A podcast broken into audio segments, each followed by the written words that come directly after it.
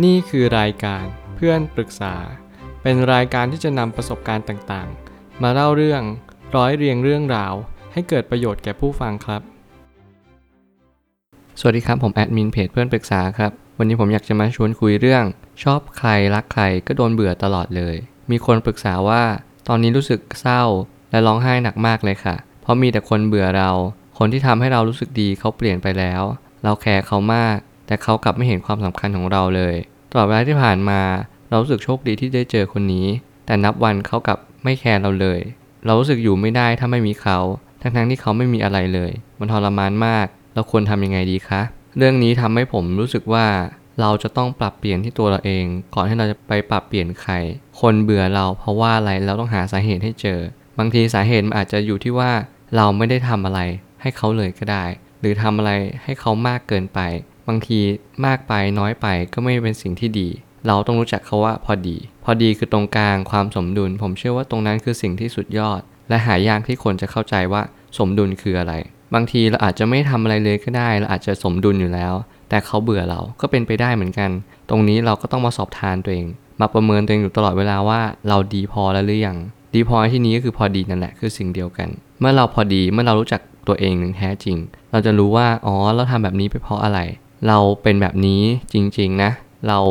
นิสัยแบบนี้จริงๆ คือมันหมายความว่าคุณยืนยันว่าคุณเป็นแบบนี้ ถ้าเกิดเขาเบื่อคุณ มันเป็นเรื่องของเขาแหละ มันไม่ใช่เรื่องของคุณ ผมคิดว่าตรงนี้มันคือการสอบทานตัวเองอยู่เสมอ อย่าลืมที่จะประเมินตัวเองก็พอแล้ว ผมเลยตั้งคำถามขึ้นมาว่า การเปลี่ยนแปลงของคู่โลก ถ้าปรับใจยอมรับไม่ได้ ตัวเราจะทุกข์หนัก เมื่อไหร่ก็ตามที่เราเห็นความเป็นจริงว่า โลกเป็นของที่ไม่น่ายึดถือ เรารู้แล้วว่า เออ ความรักก็เช่นเดียวกัน ตรงนี้มันทำให้เราเข้าใจความจริงว่า บางทีแฟนเบื่อเรา เราก็แค่เปลี่ยนคน แค่นั้นเองคุณทำอะไรไม่ได้ คุณไปอ้อนวอนเขาคนหมดใจยังไงเขาก็รั้งไม่ได้ เขาก็ไม่อยู่กับเราหรอกมันทำให้เรารู้ตามความเป็นจริงว่า เออ สุดท้ายแล้วเรายอมรับความจริง แล้วเราเดินหน้าต่อไป มันง่ายกว่าเยอะ มันไม่ใช่ว่าเราฉุดดึงรั้งคนคนนี้เอาไว้เราบอกว่าเรารักเขามากเลยทำไมเรารักเขามาก เราไม่ยอมปล่อยเขาไปล่ะ เราลืมถามหนึ่งแบบนี้ ไม่ว่าอะไรก็ตามล้วนตั้งอยู่บนความไม่เที่ยง นี่คือสัจธรรม มันคือธรรมะเล่มใหญ่ มอบให้กับชีวิตเรา ให้เรารู้ว่า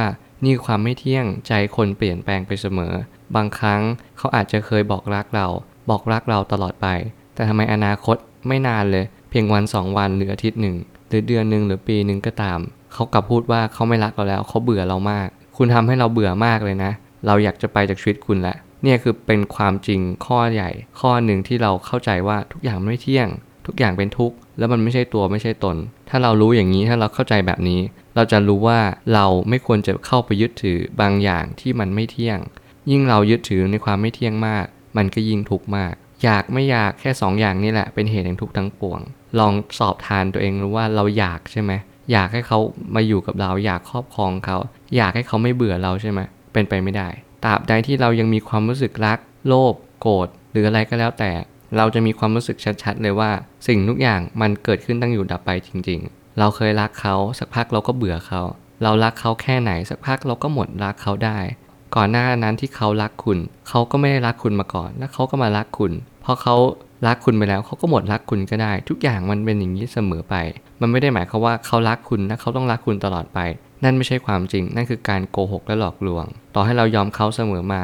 มันไม่ได้จะยืนยันเลยว่าเขาจะรักคุณตลอดไป คุณจะต้องมีสติระลึกรู้ว่าเขาว่าตลอดไปไม่มีจริง ยิ่งมีคนมาบอกคุณว่ารักคุณตลอดไป คุณหมายหัวไว้เลยว่าคนนี้จะมาหลอกคุณ คือเขาไม่ได้มาหลอกคุณด้วยความโกหกหรอก แต่เขาหลอกลวงคุณด้วยความจริง เขาบิดเบือนความจริงด้วยตัวของเขาเอง เขาคิดว่าเขารักคุณตลอดไปจริง ๆ ทั้งๆทที่ว่าความว่าตลอดไปมันไม่มีจริง มันทำให้เราหลงละเลงไปกับสิ่งที่เขาพูด แต่ทำให้เราขาดสติไปว่า เออตลอดไปมันมีจริงนะ คนนี้ไงเราเจอแล้วคนที่เขาพูดกับเราว่าตลอดไป แต่ในความเป็นจริง ถ้าเกิดสมมติเรารู้เราตระหนักรู้จริง ๆ ตลอดไปไม่มีทางเป็นไปได้ตราบใดที่เรายังมีรัก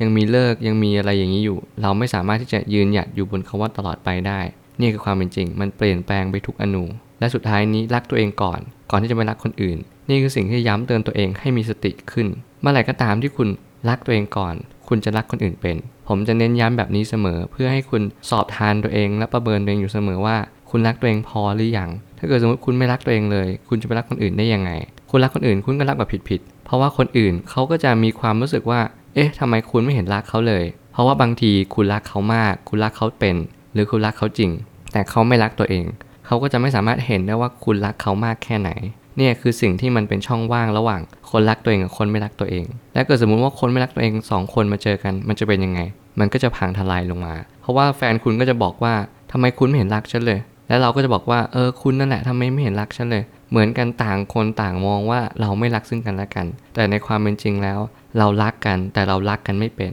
เรารักแบบครอบครอง เรารักแบบหึงหวง เรารักแบบต้องการที่จะให้เขามาเป็นของเรา โดยให้เราลืมตัวไปว่าความรักที่แท้จริงไม่ใช่เป็นแบบนี้ เมื่อไหร่ก็ตามที่เราครอบครองเขา เราจะรู้ว่านี่คือสิ่งที่เราเข้าไปยึด เรียกว่าความหลง และผมเชื่อว่าทุกปัญหาย่อมมีทางออกเสมอ ขอบคุณครับ รวมถึงคุณสามารถแชร์ประสบการณ์ ผ่านทาง Facebook Twitter และ YouTube และอย่าลืมติด Hashtag เพื่อนปรึกษาหรือ f r ร e n d t a l k a ด้วยนะครับ